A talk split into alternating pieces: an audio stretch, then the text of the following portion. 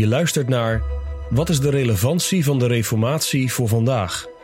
Een podcast van Geloofsterusting door dominee Henk van der Meld.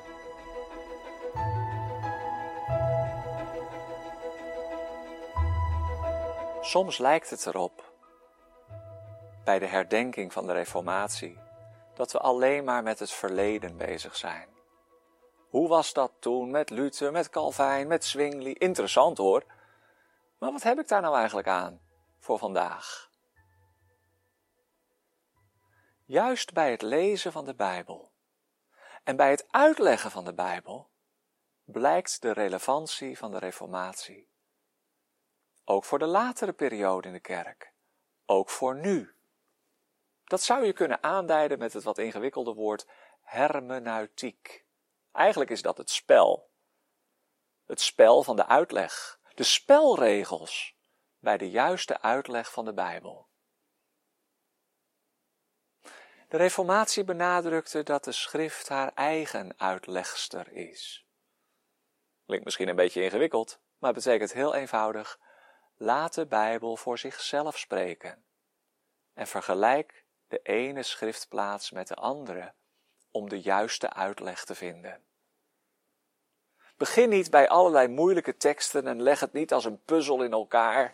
Dat is altijd riskant. Maar begin bij de eenvoudige boodschap. Een boodschap die zelfs de kinderen kunnen begrijpen volgens de Heer Jezus. Daar hoef je niet intelligent voor te zijn of geleerd.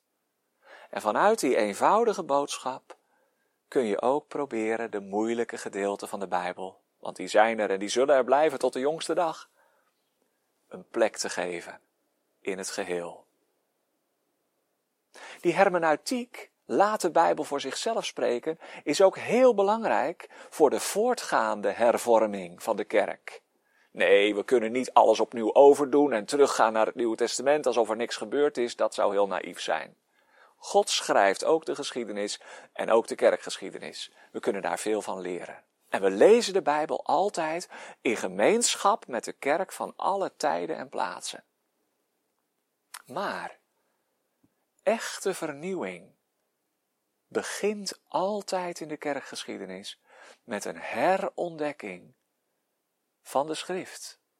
Dat de Bijbel opnieuw opengaat. Zo was het bijvoorbeeld ook met de afschaffing van de slavernij. Evangelische christenen ontdekten tot hun schrik en schaamte dat ze een element uit de Bijbelse boodschap niet hadden opgemerkt. De essentiële vrijheid van ieder mensenkind, iedere dochter of zoon van Adam, om vrij te zijn tegenover God.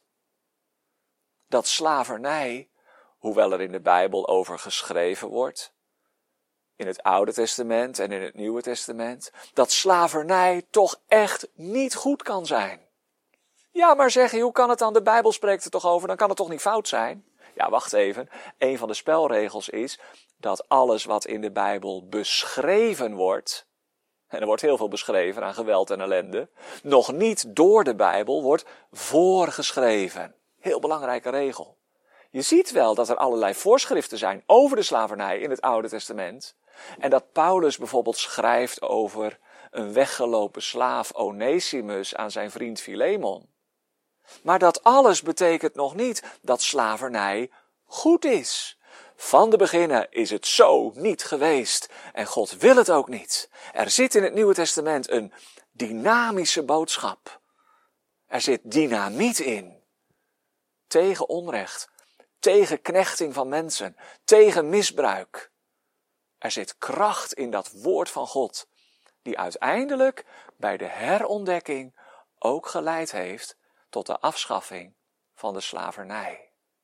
Daarom is het zo belangrijk om ook vandaag het woord zelf het eerste en het laatste woord te geven.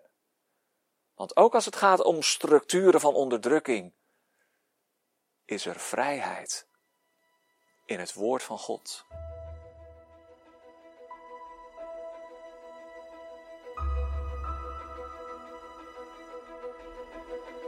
Je luisterde naar een podcast van Geloofsterusting.